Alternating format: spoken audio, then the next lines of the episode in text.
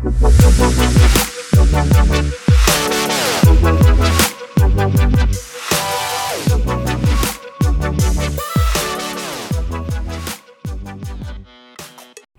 أهلا ومرحبا بكم ويانا ببودكاست ساينتستك سوالف علمية وفنية. وياكم على المايكرو الإيجاي وحلقة جديدة. قبل ما أبدي بأي شيء يخص موضوع الحلقة. أريد أقول شكرا لكل شخص آمن بي وأفتقد وجود بودكاستي لمدة طويلة. أنا أعرف بنفسي مقصرة بس أكو اشتياق كبير. اشتياق كبير لصوتي أني شخصيا اللي اشتاقيت له واللي خاني فترة طويلة وكان مو قادر يعبر. بعد حلقة الهومسك والنوستالجيا اللي أخذت من طاقتي ما أخذت وانطيتها من تجربتي عمر حسيت كأنه خلاص أني أديت رسالة معينة وصلتها واكتفيت وطلع التقاعد. وإحنا مو غربة صديقي المستمع فصرنا عشرة وبيناتنا two seasons من ساينتستك فيعني أنت أكيد تعرف أني طالبة دكتوراه وطالب الدكتوراه لا يؤاخذ على أي شيء. المهم. المهم ذكرت قبل كم ثانية موضوع الاشتياق وأنه إحنا حتى ممكن نفتقد أشياء منا وبينا. فكيف لا نفتقد أشخاص عاشوا ويانا ورحلوا؟ آسفة إذا موضوع الحلقة حزين بس صدقا هو حزين علي أني شخصيا.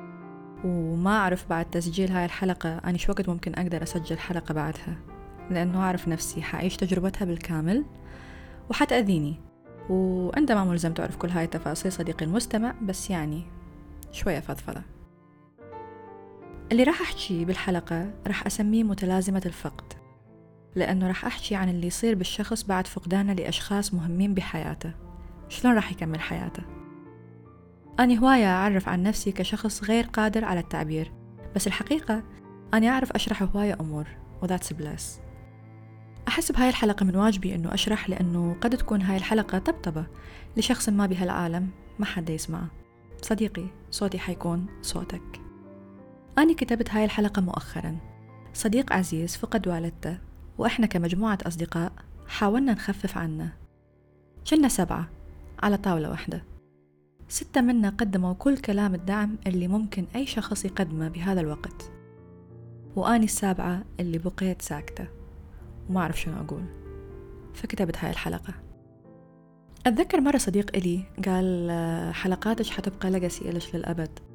فحسيت بحجم هاي الكلمة. وعرفت أنه عندي دور مهم لازم أكمله. فعلا. قد يجي يوم وأكون أنا غادرت هذا العالم فساعتها راح أحب يكون صوتي موجود وإلى أثر. وقد تكون هاي الحلقة طبطبة صوتية مني للأشخاص اللي حيفتقدوني. ونعم صديقي رغم حساسية الموضوع ما راح أقدر أتخلى عن mic ال science وراح أحكي كلام علمي جدا. حتى أغطي جوانب هذا الموضوع بلشت بقراءة booklet بعنوان Bereavement when someone close dies وأهم شي بهذا الكتيب كان هو للدعم النفسي بعد كوفيد pandemic اللي خسرتنا كلش هواية أحباب بالجملة. وصرنا محتاجين نتعافى. وصار ضروري ننتبه للصحة النفسية والدعم النفسي أكثر بهواية من قبل البانديميك بداية استهلال الكتيب مكتوب حياتك تغيرت بسبب فقدانك لشخص قريب منك. ربما وفاته كانت بشكل مفاجئ أو متوقعة هذا ممكن يكون وقت مؤلم ومؤثر وعاطفي بالنسبة إلك. بالبداية خسارتك ممكن تستهلكك وممكن تشوفها كلش صعبة أنه أنت تفكر بأي شيء ثاني غير حزنك. It may feel like your world has fallen apart. لما تفتقد شخص قريب منك الحزن ممكن يأثر على كل جانب من جوانب حياتك.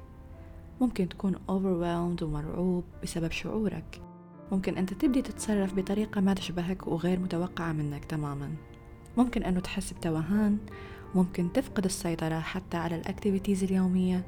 وممكن تغضب على أتفه الأشياء. ممكن حتى فيزيكلي تشعر أنه أنت مو بخير. وتتساءل هل أنت قادر على التعامل ويا هاي الآلام؟ هل عندك القوة الكافية للتغلب على هذا الأمر؟ Sorry my friend to inform you that there is no right way to grieve and there is no set time in which you should feeling better. لا تقارن تجاربك بتجارب غيرك ولا حزنك بحزنهم. علاقتك بالناس تختلف عن علاقاتهم Your grief would be unique لهذا السبب. مع ذلك أكو مشاعر وتفاعلات وتغيرات حياتية للشخص بعد وفاة أحد مقربيه حزنك ممكن يجي بأوقات مختلفة ممكن يجي بشكل موجات. كل يوم ممكن يجيب لك أفكار ومشاعر مختلفة. راح تكون فترة البداية صعبة جدا ومربكة. اطمئن مشاعرك هاي طبيعية نتيجة الخسارة. بس بكل وقت تحس نفسك أنه المشاعر هاي تمكنت منك ضروري تلجأ لشخص أنت تثق به سواء صديق أو عائلة أو مختص. وطالما وصلنا للمختص فخلي أذكر لك صديقي المراحل اللي يعدي بها الإنسان أثناء الحزن. أول مرحلة هي الدينايل أو عدم التصديق أو الصدمة. أول رد فعل لفقدان أي شخص مقرب هي حتكون الصدمة. جدا صعب أنه تسمع خبر شخص عزيز عليك أنه فقد حياته حتى لو كان الموت متوقع. ممكن تنصدم وتحس بالخدر وممكن ما تقدر تفكر بأي شيء. هذا المشهد من الخدر وعدم التصديق. يحميك ويحمي عقلك من تأثير الخبر حتى يساعدك تعبر فترة أول أسابيع. نجي على مرحلة شعور الاشتياق. ممكن تحس بشعور اشتياق عميق للشخص لسماع صوته لأنه تشوفه أو تلتقي به. ببعض الأحيان تحس كأنه أنت شفتهم بالحقيقة وممكن تشوف وجوههم بوجوه الناس. وببعض الأحيان على العكس تماما. تحس نفسك عاجز أنه تسترجع صوتهم بخيالك أو شكل وجههم بالتفصيل. وهنا قد تصاب بخيبة أمل بجانب الاشتياق. أما بمرحلة القلق والخوف طبعا شعور القلق والخوف جدا طبيعي بهاي المرحلة. ممكن تحس نفسك متذبذب ووحيد وممكن تشك بقدرتك على تجاوز المشاعر. ممكن يصير عندك مشكلة بثقتك حول قدراتك وتخسر ثقتك بنفسك وممكن تعاني باتخاذ أي قرار. هذا الوقت اللي أنت افتقدت به الأمان فممكن تفقد كل المشاعر وياه. ممكن تأثر على صحتك وصحة اللي حواليك وحتى يتحول قلقك لوسواس قهري. ممكن قلقك يخليك تحس بنوبات بانيك. ممكن يكون جدا صعب عليك التحدث عن مشاعرك هاي الفترة. بس مهم جدا أنه تشارك مخاوفك ويا شخص أنت تثق به وما فقد الثقة حتى بعد ما فقدتها بنفسك. المرحلة اللي بعدها هي مرحلة اليأس. ممكن تجي أوقات هواية تحس بألم الخسارة وأنه خلص ما تقدر تتحملها. ممكن هواية تتساءل هل حيبقى هذا الكابوس للأبد؟ هل حيبقى هذا الشعور وما راح يزول؟ وممكن تفقد الأمل بكل شيء يخص المستقبل اللي ما بيه هذول الأشخاص. وارجع وأقول بهاي المرحلة ضروري جدا أنه تشارك يأسك مع أشخاصك المقربين. أما مرحلة الغضب فهاي المرحلة هي نتيجة المراحل اللي قبلها. أسفة صديقي بس بهاي المرحلة أنت ما تشبه نفسك. فخفف على نفسك إذا تصرفت بشكل ما يناسبك. هذا مو أنت هذا شخص رافض للواقع ويحس بالظلم. ويدافع بعشوائية عن بقاء أشخاص يحبهم. شعور الغضب متوقع ومفهوم جدا. ممكن غضبك يكون حتى من الشخص الراحل وتلومه أنه تركك. ممكن تلومهم أنه ما انتبهوا لنفسهم ولصحتهم وأنه وفاتهم كان ممكن ما تصير أصلا وأنه ممكن يتجنبوها. ممكن تتذكر كل المشاكل اللي صارت بينكم وتغضب على نفسك بسببها. ممكن يكون غضبك على الطبيعة وعلى الحياة بشكل عام. وممكن تغضب من الكادر الطبي اللي بنظرك قصر بإنقاذ شخصك العزيز. وهاي حتاخذك لدوامة جديدة ومرحلة جديدة اللي هي الشعور بالذنب وهي المرحلة اللي بعد الغضب أو قد تكون ممزوجة وياها بلا ما تحس. لأنه ذكرت قبل شوية أنه أنت ممكن تخلي تركيزك بس على الأمور اللي كان بسببها أكو مشاكل بينك وبين الأشخاص هذول. فتبدي تشعر بالذنب وتلوم نفسك وكأنه مشاكلك السابقة وياهم هي السبب بالوفاة. أوقات هواي تحس نفسك أنه أنت أحق أنه ترحل وهم يبقون. الذنب ممكن يشغلك ويستهلكك وممكن جدا أنه صعب تتعايش وياه خصوصا إذا عقلك أوهمك أنه تتحمل مسؤولية رحيلهم أو أنه أنت كان بإيدك إنقاذهم وما قدرت. حاول بهالفترة ما تعزل نفسك أبدا حتى لا تستسلم لل overthinking أكو نقطة خلينا نكون متفقين عليها صديقي. إنه على الرغم من إنه من الضروري تخلي نفسك تعيش هاي المشاعر بشكل طبيعي بس بنفس الوقت ضروري تشاركها ويا شخص مهم بالنسبة إلك. وما تشعر بالإحراج إنه تحكي عن غضبك عن شعورك بالذنب عن تقصيرك عن أي شي يدور بدماغك حتى لو كان مو حقيقي. احكي. مرحلة العار أو الشيم. إي فعلا هاي المرحلة موجودة بعد الفقدان. ممكن تحس بالعار أو الإحراج والخجل بسبب العقبات ما بعد الخسارة. لما تحس حياتك مخترقة أنه بعض المعلومات الطبية أو الصحية والعائلية صرت مجبر أنه تعرضها وتنسأل عنها وتجاوبها وتتعاطى وياها in public. وحتى ألمك صرت مضطر تتعامل وياه بشكل عام. وبعدها حتجي مرحلة غريبة شوية اللي هي اسمها مرحلة الراحة. ببعض الأحيان تحس بنوع من الراحة أنه شخص عزيز عليك فقد حياته خصوصا إذا كان يمر بظروف صعبة قبل وفاته. تحس براحة غريبة وتلوم نفسك على هذا الشعور لأنه بداخلك شخصين دا يتقاتلون. واحد يقول ما لازم يموت والثاني يقول لا أنه هو خلص ارتاح. فأنت ما تعرف ويا من توقف. وهذا يرجعك لمرحلة الذنب والعار. لا تقلق صديقي هذا شعور طبيعي بعد الحزن لحماية عقلك. هسه مرحلة أنا استصعبت أنه أذكرها لأنه هي غريبة شوية بس موجودة اللي هي مرحلة الحسد. آمنت أم لم تؤمن به؟ صديقي هذا الإحساس وشعور الغصة لما تشوف شخص آخر موجود وعايش وشخصك غادر عالمنا واختفى. يعني مو بالضرورة أنه تتمنى شخص ثاني يعني لا سمح الله أنه يموت مثلا بدل شخصك بس أنه يعني مو بالضرورة يكون حسد حسد إنما تلوم نفسك أنه أنت ما قدرت تعيش هاي اللحظات وياهم اللي دا يعيشوها ناس غيرك. هم طبيعي هذا الشعور صديقي لا تقسو على نفسك. مرحلة الوحدة والحزن. بهاي المرحلة راح تحس بعمق الحزن والوحدة والفراغ القاتل اللي تركوه خلفهم. ممكن رحيلهم ترك فايد كبير بحياتك. كنا نعرف بعد فترة الأصدقاء والأهل يرجعون لحياتهم الطبيعية وتبقى أنت وحدك تصارع كوابيسك ووحدتك. بعض الناس اللي حواليك قد يختفون لسبب أنه ما يعرفون شلون يساعدوك أو ما عندهم كلام يقولوه وهذا طبيعي. لا تلوم أحد. الشخص الوحيد المسؤول عن تجاوز هاي المرحلة هو أنت وحدك. البقية عوامل مساعدة بس.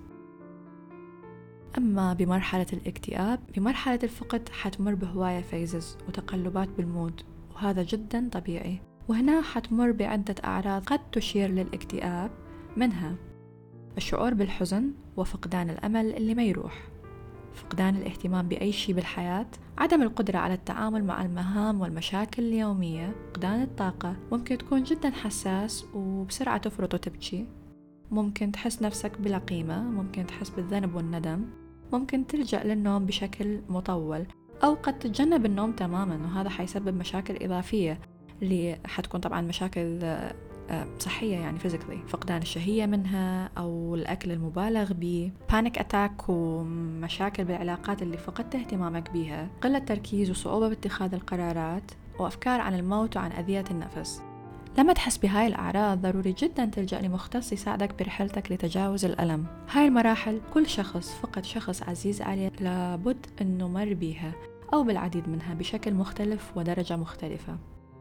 بهذا الكتيب وتحت عنوان Dealing with Grief مكتوب أنه شعور الخسارة ممكن يكون صعب التجاوز أو التعامل معه. على الرغم من أنه هاي المشاعر معروفة وطريقة عيشها واختبارها معروفة بس لما تمر بيها الشعور حيكون مختلف. نفس الفكرة لما أحد ينصحك بشي وتسمعه ولما تجرب وتعيش التجربة الإحساسين كلش مختلفين.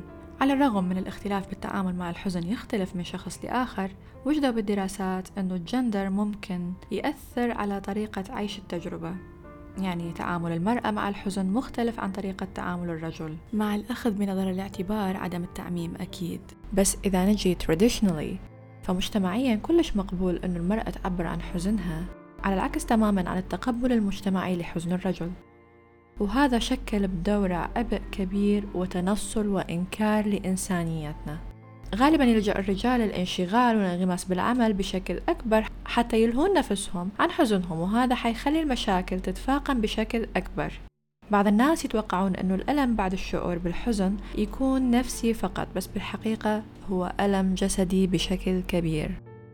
الضغط والحزن بعد خسارة شخص ما ممكن يسبب ألم كبير بال physical health وممكن بشكل كبير يؤثر على نظام المناعة ويتركك أكثر عرضة للمرض شعور الحزن ممكن يأثر عليك بعدة جوانب منها التعب والإرهاق والبكاء الدائم القلق والغضب وممكن تصير سريع الغضب واختلاف الشهية وخسارة الوزن أو الزيادة به مشاكل النوم النسيان لتفاصيل مهمة خاصة بالمهام اليومية قلة التركيز آلام بالمعدة آلام بالصدر. ومشاكل وضيق بالتنفس وصداع. ومن أهم المشاكل اللي ممكن يسببها الحزن هي تأثير التفكير والتصرفات وممكن أنه تأثر على روح الشخص ومعتقداته. سواء كان عندك إيمان ديني أو لا بهالفترة تحس أنه كل المعتقدات اللي آمنت بيها لفترة طويلة وساعدتك تتجاوز هواية أشياء بحياتك تحس بعدم الراحة بإيمانك.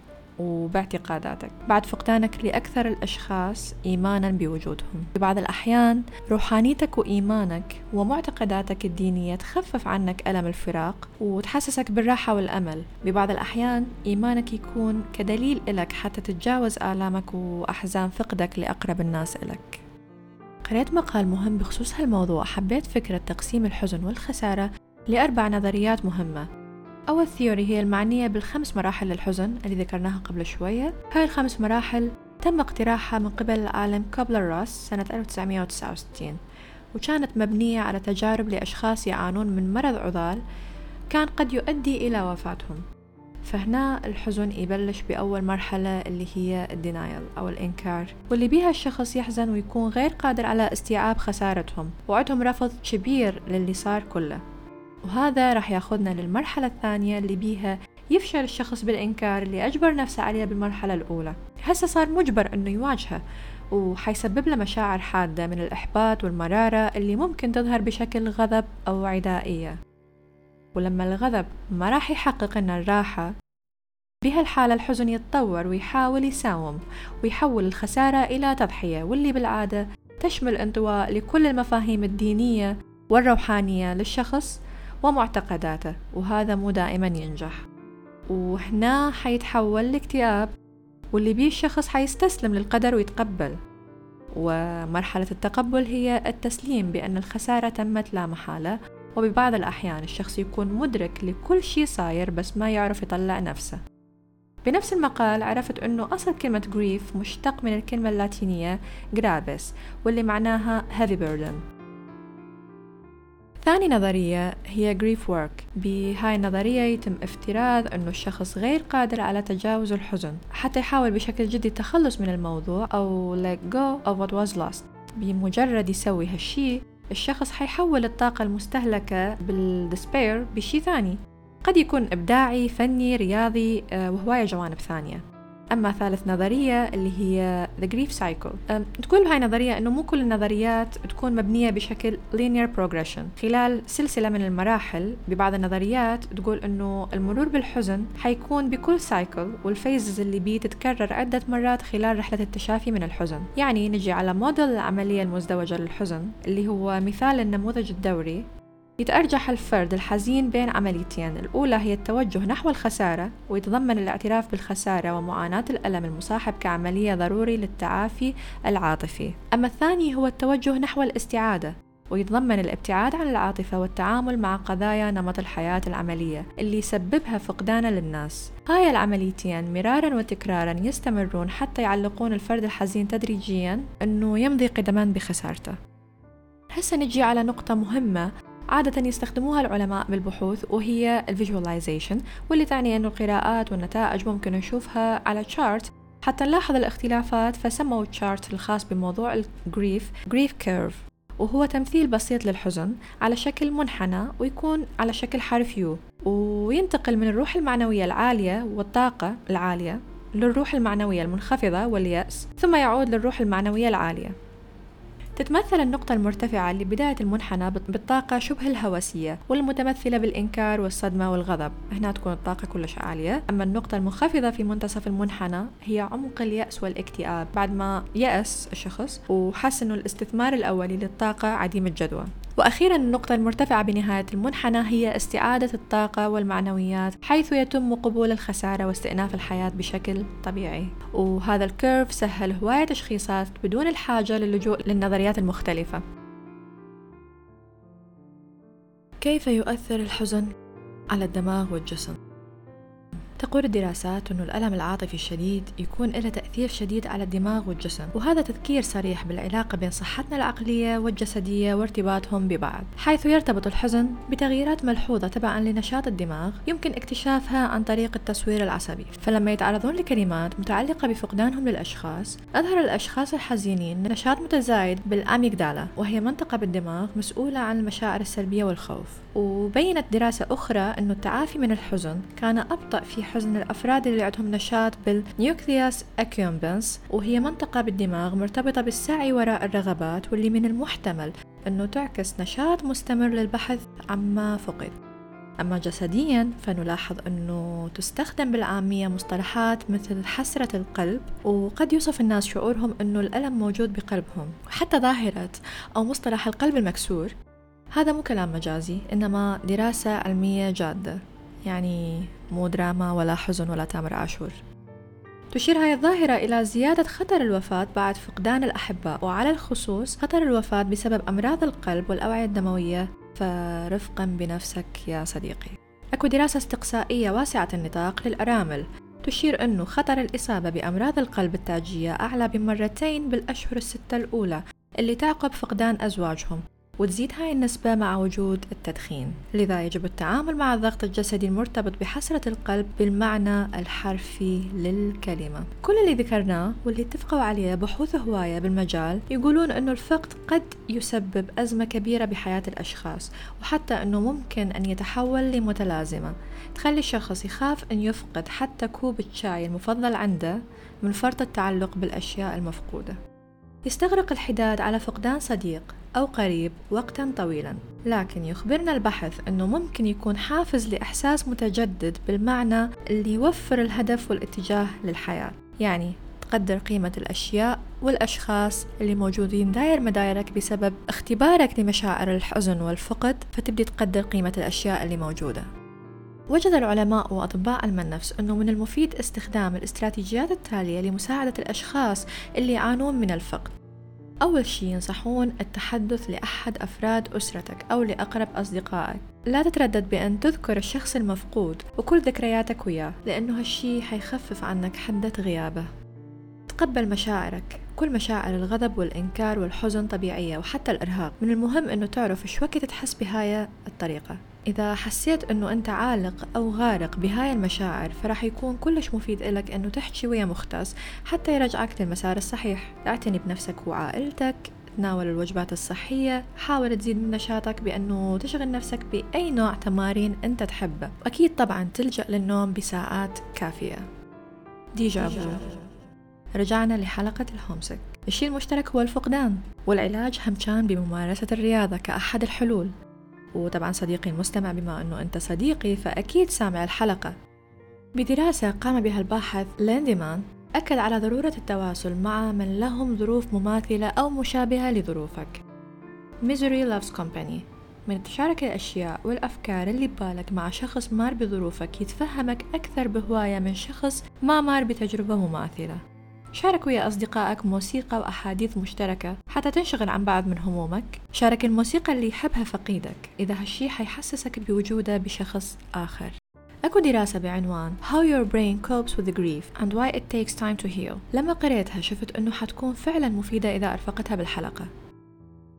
بداية كتبوا بداية البحث لا الإجازات حتكون هي نفسها الإجازات بعد وفاة الشخص اللي نحب. حتى الجوانب الصغيرة لعيد الميلاد أو احتفالات رأس السنة حتلقي دائما مقعد فارغ على مائدة العشاء وحتحس بفرق الهدايا الأقل صارت أنه أنت تشتريها أو تجهزها بكل مناسبة. يمكن أن تكون هاي بمثابة تذكيرات متناقضة لكيفية تغيير حياتنا إلى الأبد. على الرغم من صعوبة مواجهة هاي الإدراكات إلا أنه أخصائية علم النفس الإكلينيكي ماري فرانسيس أوكونور تقول أنه لا ينبغي لنا تجنبها أو محاولة إخفاء مشاعرنا. تدرس أوكونور الأستاذ المشارك في علم النفس بجامعة أريزونا ما يحدث في أدمغتنا عندما نشعر بالحزن. تقول أن الحزن هو شكل من أشكال التعلم هو شكل يعلمنا كيف نكون في هذا العالم دون أن نحب شخصا فيه. يعني حسيت أنه I have to say it twice. هو شكل يعلمنا كيف نكون في هذا العالم دون أن نحب شخصا فيه. لما نعيش تجربة أو نكون بعلاقة مع أي شخص كصداقة أو أيا كان نوع العلاقة فإنه الإحساس بماهيتنا كأشخاص مرتبط بالشخص الآخر يعني كلمة أخ كلمة زوج تدل على شخصين. آه كلمة أم كلمة أب تدل على شخصين اللي هي أخ فلان. أم فلان. فأكو طرفين مرتبطين ببعض. وهكذا لما يرحل الشخص الآخر راح يصير علينا فجأة عبء أنه نتعلم مجموعة جديدة تماما من القواعد لازم نتأقلم عليها. أنه كلمة إحنا لا تقل أهمية عن أنت وأنا. يعني من المثير للاهتمام أنه الدماغ بالفعل يقوم بترميزها بهاي الطريقة. لهالسبب لما يقول شخص أشعر وكأنني فقدت جزءا من نفسي فهذا إلى سبب وجيه. يشعر الدماغ همنا بهاي الطريقة. ويرمز إلى نحن بقدر ما هو أنت وأنا. أكو كتلة أو جزء كبير تحت خانة إحنا وهو معرف بالدماغ تحت خانة إحنا أكثر مما تحت خانة أني أو خانة الشخص الفلاني. وشنو يعني لي؟ ما أدري إذا وضحت الفكرة بس يعني إذا نعتبر الدماغ عبارة عن box كبير بي مجرات هواية أو خانات أكو خانة اسمها مثلا أنت و X من الناس. هاي الخانة حيكون بيها كل الأشياء المشتركة بينكم. إذا راح فهاي الخانة حتروح أو تتوقف عن التطور أو إضافة أحداث وذكريات جديدة. بس من حتروح؟ حتاخذ منك كل الأشياء المشتركة. يعني حتروح بالكامل. خانة كاملة فرغت تماما. وما بها أنت. لأنه أنت كنت عايشها تحت مسمى إحنا اللي هي أنت والشخص إكس راح الشخص وراح وياه جزء كبير منك. هذا الجزء اللي خاص بيك أنت اللي شاركته وياه. الحزن هو تلك الحالة العاطفية اللي تطاردك من قدميك وتأتي فوقك مثل موجة. الحزن بالضرورة إلى عنصر زمني. يعني الحزن هو ما يحدث عندما نتكيف مع حقيقة أنه أحبائنا رحلوا وأنه نحمل غيابهم ويانا. والسبب بأنه هذا التمييز منطقي هو أنه الحزن هو استجابة طبيعية للخسارة. لذلك لما نحس بالحزن راح نحسه للأبد. يعني المرأة اللي فقدت والدتها لما كانت صغيرة راح تختبر هذا الحزن بيوم زفافها لأنه هاللحظة حتكون عليها جديدة تماما وكأنه أول مرة تستجيب بها للخسارة من جديد. وما تم اختبارها بتجربة مماثلة سابقا. الحزن يشبه أنه يجي شخص فجأة يعلي الصوت. لابد أنه تنتبه أو تفز أو يصير عندك رد فعل سريع وقد تنزعج أو حتى تعيط لأنه الصوت فوق مقدرة احتمالك. لما قلت تعيط كنت أوصف شعور الغضب اللي حكينا عنه؟ لأنه الغضب حيكون شديد للغاية. لكن الحزن مثل ما ذكرنا قبل شوية إلى عنصر زمني. يعني أنه علاقتنا بهذا الحزن تتغير بمرور الوقت. لذلك يعني مثلا بالمرة الأولى أو ربما حتى بأول مئة مرة تضغط على نفسك بالحزن تشعر بشعور فظيع وغير مألوف. لكن ربما بالمرة مية واحد اللي تفكر بيها بنفسك أنا أكره هذا ما أريد أنه يكون هذا الشيء صحيح ما أريد يكون هذا الإحساس صحيح بس أنا مدرك لهاي الخسارة وأني أعرف نفسي أنه أنا حزين. وأني أعرف أنه حيمر علي وقت حتى أتجاوز هذا الحزن وراح أجتاز هاي الموجة. بعد قولي هذا فأحد الأشياء اللي نعرفها هو أنه الحزن مرتبط بجميع أنواع وظائف الدماغ المختلفة. من القدرة على تذكر الذكريات إلى أخذ منظور شخص آخر وحتى أشياء مثل تنظيم معدل ضربات القلب وتجربة الألم والمعاناة. لذا فإن الكثير من أجزاء الدماغ المختلفة تنظم هذه التجربة اللي نمر بها لما نشعر بالحزن. يعني لما تمر عليك موجة الحزن فأنت تريد تعرف إيش وقت راح تنتهي. من منظور بحثي هناك نسبة صغيرة جدا من الأشخاص اللي قد يكون لديهم ما نسميه الآن اضطراب الحزن المطول. وهو شيء نبدأ بالبحث عنه بعد ستة أشهر أو عام بعد الموت أو الخسارة. واللي نشوفه من نتيجة هذا البحث مثل هاي الحالات هو أنه هذا الشخص لم يكن قادر على العمل يوم بعد يوم بنفس الطريقة اللي يريدها وأنه أوقات هواية ما يطلعون من باب البيت يروحون للشغل أو ما يقدرون مثلا يجهزون طاولة العشاء لأطفالهم لعائلتهم. وكل هاي الأشياء يحسون بها عبء وثقل أنه ما يقدرون يسووها.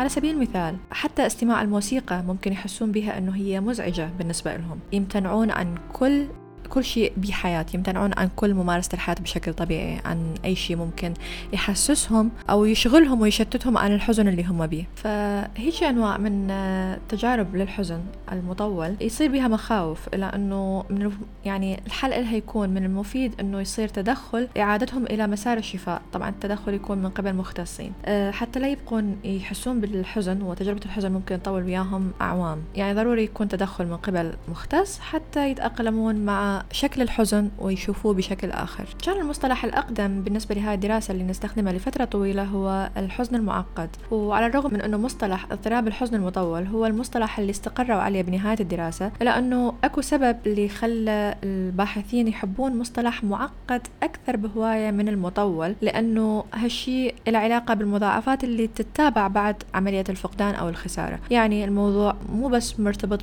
برابط زمني حتى نقول عليه مطول إنما لا أكو تراكمات وتبعات لمرحلة ما بعد الحزن أو الخسارة. على سبيل المثال أحد هاي الأمور هو الاجترار المرتبط بالحزن اللي يختبره الناس أحيانا. يعني المصطلح الأفضل لوصف هذا الشيء هو اللي الناس تعرفه بما معناه أو بفكرة آه كان المفروض هيك يصير أو كان ما لازم هيك يصير. وهاي الفكرتين تبدي تتقلب أو تتذبذب براس الشخص الفاقد أو الشخص الحزين مرارا وتكرارا مشكلة هاي الأفكار اللي نطلق عليها أحيانا الحقائق المضادة لأنه هي واحدة عكس الثانية. مشكلتها هي أنه تنتهي بالنهاية بالسيناريو الافتراضي أنه لو هذا الشخص ما مات شنو ممكن يصير؟ وهذا الشيء مو حقيقي لأنه الشخص already إحنا فقدناه.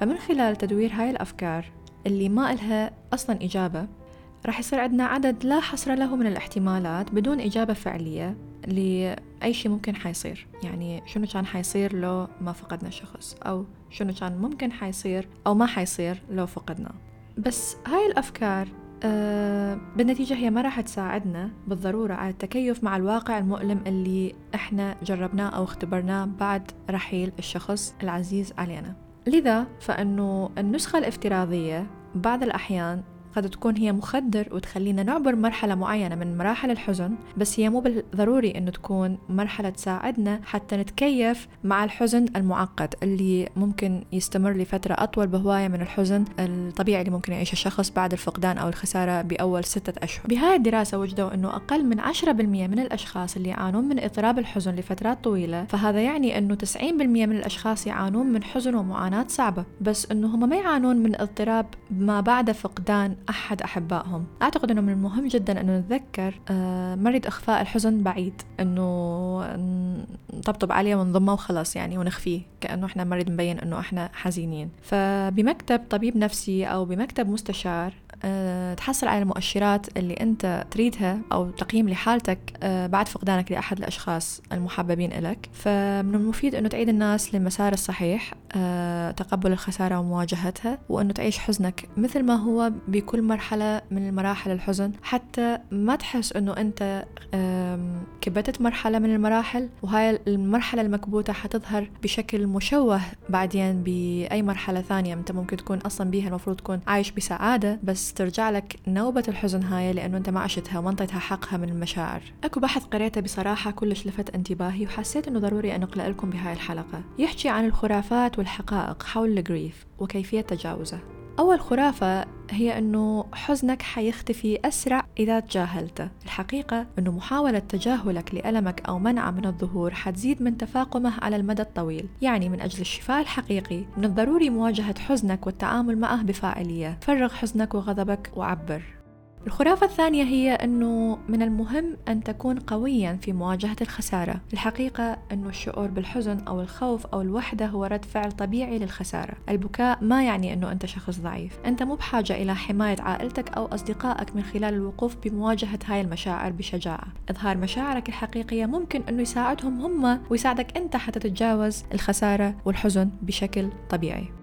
أما الخرافة الثالثة اللي هي الخرافة المجتمعية اللي أكيد هواية سامعيها إذا ما بكيت فمعناها أنت مو حزين ولا مقهور على الخسارة. الحقيقة البكاء هو رد فعل طبيعي على الحزن بس هو مو رد الفعل الوحيد. الأشخاص اللي ما يبكون فممكن يحسون بحزن أعمق بهواية من الأشخاص اللي يظهرون حزنهم بس عندهم طرق ثانية لإظهار هذا الحزن والتعبير عنه. الخرافة اللي بعدها يجب أن يستمر الحزن حوالي عام وعدنا أكيد شايفين أنه حتى اللي يلبس أسود إذا نزع الأسود قبل دوران السنة فمعناها هو مو حزين والشخص اللي افتقده أبدا مو عزيز عليه. الحقيقة لا يوجد إطار زمني محدد للحزن. شقد الوقت يستغرق يختلف من شخص لآخر وعدم إظهار الحزن على العلن أو إذا الشخص مثلا ابتسم أو ضحك أو شفته طالع ومتونس فمو معناها أنه هو خلص جاوز حزنه وعبره الخرافة آه، وهاي حبيت أحكيها بالفصحى لأنه توصل الفكرة أكثر. المضي قدما في حياتك يعني نسيان خسارتك. الحقيقة المضي قدما يعني أنك تقبلت خسارتك. لكن هذا لا يعني أنك تعلمت على النسيان. يمكنك المضي قدما في حياتك والاحتفاظ بذكرى شخص ما أو شيء فقدته كجزء مهم منك. بالواقع بينما نتحرك في الحياة يمكن أن تصبح هذه الذكريات جزءا لا يتجزأ من تحديد الأشخاص الذين أصبحنا عليهم. Let's normalize everything during your grief process. فيعني ممكن جدا تكون أنت بالحياة عامة شخص ما تحب تطلب المساعدة أبدا. وتستثقل الموضوع بس نورمالايز إنه تطلب الدعم خلال عملية التشافي من الحزن. غالبا ما يتسبب ألم الحزن برغبتك بالانسحاب من الآخرين والتراجع لقوقعتك بس الحصول على الدعم المباشر من الآخرين أمر حيوي ومهم للشفاء من الخسارة. حتى لو ما كنت مرتاح حتى تعبر أو تحكي عن حزنك أو عن مشاعرك. بظل الظروف العادية بس بظل ظروف الحزن مهم جدا إنه التعبير عنها لما تكون حزين. بنفس الوقت إنه مشاركة خسارتك ممكن إنه تخلي عبء الحزن أسهل. فإنه هذا لا يعني إنه بكل مرة تتفاعل بها ويا الأصدقاء والعائلة راح تحتاج إنه تحكي عن خسارتك. ممكن إنه تأتي الراحة من مجرد التواجد حول الآخرين اللي يهتمون بيك. المفتاح هو عدم عزل نفسك. ممكن تنتقل همينة لأماكن الأصدقاء وأفراد الأسرة والأقارب. أجا الوقت هسه للاعتماد على الأشخاص اللي يهتمون لأمرك. حتى لو كنت أنت تفتخر بكونك قوي ومكتفي بذاتك. بدلا من تجنب هاي الأشخاص اللي مهتمين لأمرك أجذب الأصدقاء والأحباء وأقضي وقت وياهم face to face وأقبل المساعدة المقدمة. بكثير من الأحيان والأوقات أنه يرغب الناس بالمساعدة بس ما يعرفون شلون. فأنت أخبرهم أحكي عبر قول لهم شنو الأشياء اللي أنت محتاجها سواء كان هذا الشيء كتف تبكي عليه أو إذن مستمعة إلك أو مجرد شخص تطلع وياه وتقضي وقت. إذا كنت ما تشعر أنه عندك هذا الشخص آه، اللي ممكن إنه تتواصل وياه شخصيا بشكل منتظم ف it's never too late. يعني ابدا ما فات الأوان إنه تبدي صداقات جديدة. تقبل شعور أنه الكثير من الناس تشعر بالحرج عند محاولة تهدئة شخص حزين. يعني ممكن أنه يكون الحزن عاطفة محيرة ومخيفة ببعض الأحيان لهواية ناس خاصة الناس اللي ما تعرضوا لنفس التجربة أو لنفس الخسارة. فممكن يشعرون بعدم اليقين بشأن كيفية تهدئتك. يعني ينتهي بهم الأمر أنه ما يعرفون شنو يقولون أو ممكن يقولون أشياء غلط. بس لا تستخدم هذا الشيء كحجة للتراجع لقوقعتك وتتجنب التواصل الاجتماعي وياهم. فإذا تواصل وياك صديق أو أحد أفراد أسرتك فهذا بسبب اهتمامه. أبدا لا تأخذه أنه هو كتعاطف أو كتأدية واجب فقط. استمد الراحة من إيمانك. آه إذا كنت تتبع تقليد ديني معين أحتضن الراحة اللي يمكن أن يتوفرها طقوس الحداد. يعني الأنشطة الروحية اللي إلها معنى بالنسبة لك مثل الصلاة والتأمل أو مثلا الذهاب إلى كنيسة أو تقديم العزاء لأشخاص مختلفين يمرون بتجربة مماثلة. وقد وهاي الشيء شوي مو شائع بمجتمعنا بس ممكن تلقاهم اونلاين يعني عادي. انضم لمجموعة دعم. ممكن إنه يشعر الحزين بالوحدة الشديدة. حتى يكون عندك أحباء من حولك يكونون عايشين بتجربة مماثلة بحيث من تحكي لهم حيفهموك. فأوقات تحس بصعوبة إنه تلقي هيك أشخاص داير مدايرك. فممكن آه تدور على مجموعة دعم سواء بالحقيقة أو اونلاين اتصل بالمستشفيات المحلية دور العجزة مثلا حتى تتعرف على قصص ناس مشابهة لقصتك وتقدر تعبر عن حزنك بكل أريحية وياهم وساعتها أكيد حتحس براحة. وممكن أكيد let's normalize أنه أنه تحكي ويا معالج أو مستشار نفسي بخصوص حزنك إذا حسيت بالحزن الشديد اللي ما ممكن أنه تتحمله. فأبحث عن مختص بالصحة العقلية وعنده خبرة بتقديم المشورة بشأن الحزن. المعالج ممكن يساعدك بالتعامل مع المشاعر الشديدة والتغلب على العقبات اللي آه، صارت نتيجة حزن. حزنك. أكو نصيحة قريتها بأحد الدراسات كاتبين أحذر من كيفية استخدامك لوسائل التواصل الاجتماعي. ممكن تكون وسائل التواصل الاجتماعي مفيدة للسماح للآخرين أنه يعرفون بوضعك أو يعرفون بخسارتك. آه ممكن آه يقدمون المساعدة. بس مع ذلك أنه قد يسبب ينشرون أخبار غير لائقة أو حساسة أو حتى مسيئة أو حتى تكون مو مناسبة بالنسبة لك أنه تشوفها بالوقت الحالي. فجنب نفسك المزيد من الألم بهذا الوقت تواصل اكتفي بالتواصل مع الأصدقاء المقربين لك أو الموجودين بدائرتك. وتجنب المنشورات العامة اللي ممكن توترك وتشتتك وتسبب لك آلام إضافية للآلام اللي أنت بيها. الدراسة الجاية حبيت أضيفها للأشخاص المحيطين بالشخص الحزين. حتى يعرفون طبيعة شعور صديقهم ويعرفون شلون يدعموه ويساعدوه. أهم نصيحة هي أعرف ما يجب أن تقوله لشخص حزين. بالوقت اللي كثير منا يقلق بشأن ما شنو ممكن يقول لشخص حزين لأنه بالواقع هو الأكثر أهمية أنه تسمع. فبعض الأشخاص ذوي النوايا الحسنة آه، يتجنبون التحدث عن الوفاة أو يغيرون الموضوع لما يذكر الشخص المتوفي. مع العلم أنه ماكو شيء ممكن تقوله أنت ويحسن الموضوع فهم يحاولون يتجنبون الشخص الحزين تماما أو يحاولون يتجنبون الشخص الحزين من أنه يحكي أو يذكر الشخص المتوفى. بس بالحقيقة أنه الأشخاص المفجوعين يحتاجون إلى الشعور بأنه خسارتهم معترف بها.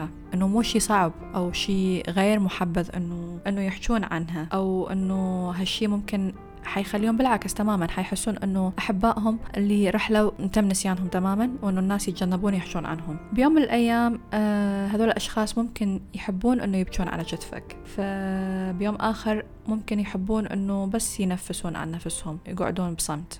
وبعض الأحيان يحبون أنه ممكن بس يشاركون ذكرياتهم عن الأشخاص اللي رحلوا فمن خلال تواجدك داير مدايرهم والاستماع لهم بتعاطف. آه هذا ممكن يكون كلش كافي بالنسبة لهم. آه وجودك الدائم والاستماع وحيكون مصدر كبير لهم للراحة والشفاء. ثاني نصيحة هي أنه تتعلم شلون تتحدث وتستمع للشخص الحزين. بالوقت اللي أنت ما ممكن أنه تجبر شخص أنه to open up يعني حتى آه، ينفتح وياك بالحديث ويحكي وياك بشكل تلقائي. من المهم أنه تخلي صديقك الحزين أو الشخص اللي أنت تحبه أو المقرب لك يعرف أنه أنت موجود دائما للاستماع له إذا راد الحديث عن خسارته. وتحسسه بالراحة أنه يحكي بكل أريحية لك عن كل الأشياء اللي يحس بيها بدون ما يحس بقيود أو أنه أنت متذمر أو أنه أنت مو قادر تسمع. تحدث بصراحة عن الشخص اللي مات ولا تبتعد أو تتجنب الموضوع إذا ظهر اسم المتوفي بالحديث لأنه هذا يكون الوقت المناسب لك أنه تطرح أسئلة مباشرة للشخص المقرب لك أو الشخص الحزين حتى تخليه يعني مو بدافع الفضول بقدر ما بدافع أنه تخليه يفضفض ويعبر ويحكي. تكون فرصة مناسبة أنه يعبر عن مشاعره آه، فمجرد أنه أنت تطرح أسئلة تخلي عنده رغبة أنه يحكي أو تخليه يحس أنه إذا حكى فأنت ما راح تمل ولا راح تتضايق إذا عبر عن حزنه قدامك. فإنه أنت ضروري تخبر الشخص الحزين أو الشخص المقرب إلك إنه أنت متاح للاستماع له بأي وقت. وبإمكانك إنه تعترف بالموقف قدامه. يعني على سبيل المثال ممكن تقول إنه آه سمعت إنه والدك مات أو الشخص الفلاني مات.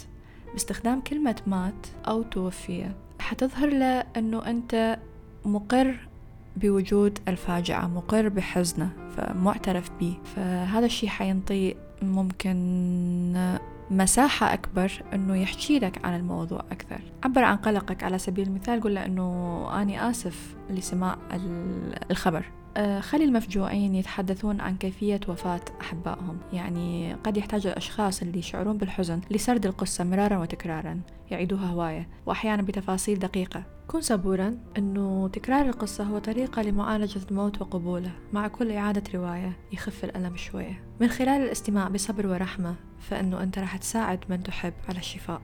أسأل صديقك المفجوع كيف يشعر؟ يمكن أنه تتغير مشاعر الحزن بسرعة فلا تفترض أنه أنت تعرف اللي يحس به الشخص المفجوع بأي وقت. إذا تعرضت لخسارة مماثلة شارك تجربتك الخاصة إذا كنت تعتقد أنه هي راح تساعد الشخص المفجوع. تذكر مع هذا الشيء أنه الحزن هو تجربة فردية بشكل مكثف فماكو شخصين يختبرون نفس الحزن بنفس الطريقة أبدا. لهالسبب لا تدعي معرفة ما يشعر به الشخص أو تقارن حزنك بحزنه. هذا الشيء بالعكس ممكن يخلي الموضوع يتفاقم ويتأزم بشكل أكبر بدل من أنه أنت تحاول تساعده أو تخفف عنه. ركز على الاستماع بدل من هالشي واطلب من أحبائك أنه يخبروك بالأشياء اللي يحسون بيها.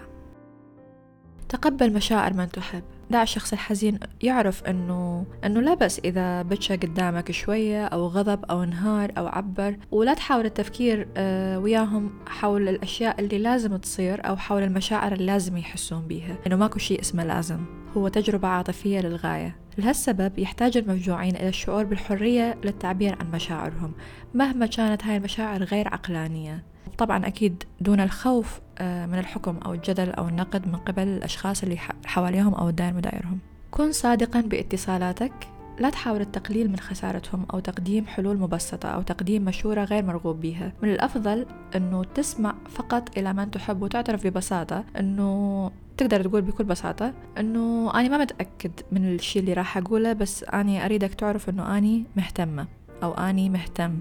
كن على استعداد للجلوس بصمت. لا تضغط إذا كان الشخص الحزين ما عنده رغبة أنه يحكي. غالبا هالشي يجي بالراحة النفسية بالنسبة لهم. فخلي يحسون بالراحة بوجودهم داير مدايركم أو بوجود بوجودكم حواليهم. إذا كنت تقدر تفكر بشي حتى تقوله أو أو ما كان دا يخطر ببالك شي معين تريد تقوله. فيكفي إنه تواصلوا بال eye contact يعني بس تواصلوا بالعين. أو ممكن تضغط على إيده أو ممكن عناق مطمئن تحسسها إنه أنت موجود داير مدايرة. فبس. وأكيد دائما أعرض دعمك. اسأل إنه شنو الأشياء اللي ممكن تسويها للشخص الحزين؟ أعرض المساعدة بأي مهمة سواء محددة أو أعرض المهام مفتوحة إنه محتاج شيء أني ممكن أسد بمكان ما. مثل المساعدة بترتيبات الجنازة أو مجرد التواجد حتى يعني طلعون سوية تسأله إذا يحب يبكي أو أي شيء أنت تكون دائما موجود يما تسمعه. هسا عرضنا مجموعة نصائح ممكن تساعدك إنه تخفف عن صديقك الحزين. هسا راح أذكر أشياء بنفس الدراسة إنه أشياء نتجنب نقولها للشخص الحزين. أول شيء تجنب تقول إنه هالشيء أو الخسارة اللي تعرض لها هو جزء من خطة الله لأنه يمكن هالشيء يثير غضب الشخص الحزين. أه، بهواية أوقات ممكن أه، يسألون إنه أي خطة؟ ما حد بلغني بأي خطة. يعني أنا حسيت نفسي فجأة دا أختبر وجود هاي الخطة. ما حد بلغني بيها. صعب على الشخص الحزين أنه يسمعها حاليا حتى لو كان هذا الشيء حقيقي. وأكيد تجنب تقول انظر إلى ما يجب أن تكون ممتنا له. هذا الشيء هم أكيد يعرفوه وشاكرين ومقدرين للنعم اللي موجودة داير مدايرهم وممتنين إلها. بس حاليا وجود كل هاي الأشياء بلحظة اختبار الحزن والخسارة والفقد فكل هاي الأشياء مو مهمة. تجنب تقول أنه الشخص حاليا بمكان أفضل لأنه المفجوع أصلا ممكن ما راح يصدقك. فاحتفظ بمعتقداتك لنفسك ما لم يطلب منك ذلك. وأكيد تجنب تقول أنه هذا الشيء بعد صار اللي صار وخلاص فإنه أنت لازم حاليا تستمر بحياتك. لأنه بعض الأحيان يقاوم المفجوعين أو الأشخاص الحزينين الاستمرار بأنه يحسون بهذا الشيء أو يسموه نسيان أحبائهم. علاوة على ذلك فإنه الحديث أسهل بكثير من الفعل. يعني انت سهل تقول عليه انه خلاص انت لازم تستمر حاليا بحياتك. بس الحزن له عقل خاص بيه ويعمل بوتيرة خاصة بيه والوقت والتايمينج مالته الخاص بيه ولازم تتجنب العبارات اللي تبدي ب يجب أن أو أنه أنت راح تسوي هيجي. هاي العبارات توجيهية للغاية. فبدل من هذا الشيء ممكن أنه تبدي بتعليقاتك ب فكرت ب مثلا تزور فلان شخص أو فكرت ب أو ممكن أنه تحاول تطلع وتغير جو. مثلا يعني بداية الجملة حتكون مختلفة تماما بأنه تأمره أنه يسوي شيء معين اقترح أكثر مما أنه تؤمر المصدر لهاي النصائح هو American Hospic Foundation. صديقي المستمع أو أوجه هاي الرسالة لصديقي قوي ميلاد. أنت مو وحدك وأنت حتكمل الحياة اللي حلمت بها والدتك أنه تشوفها بيك.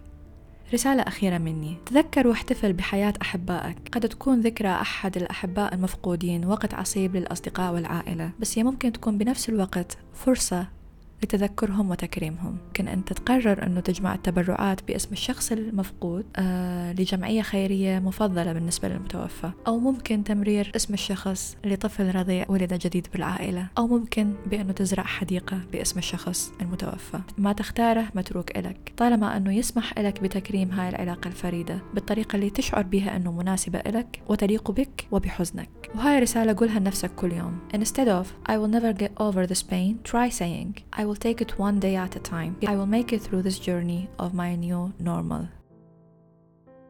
هذه الحلقة إهداء إلى روح السيدة نوال أفريم حنا أم ميلاد اللي برحيلها ألهمتني حتى أبحث وأكتب هاي الحلقة وروح صديقي الغائب الحاضر بقلوبنا أحمد غسان وإهداء إلى روح الدكتورة هدى والدة صديقتي غسق وإلى كل الراحلين عن عالمنا شكرا لحسن استماعك صديقي المستمع وعلى أمل لقاء قريب إن سوية بحلقة جديدة وتكون أخف وقعا من آخر حلقتين. وأكيد بالنهاية أحب أذكر أنه تلقي نظرة عن المصادر. كانت وياكم على المايك رولا أي جي إعداد وتحضير وتقديم وتسجيل البودكاست.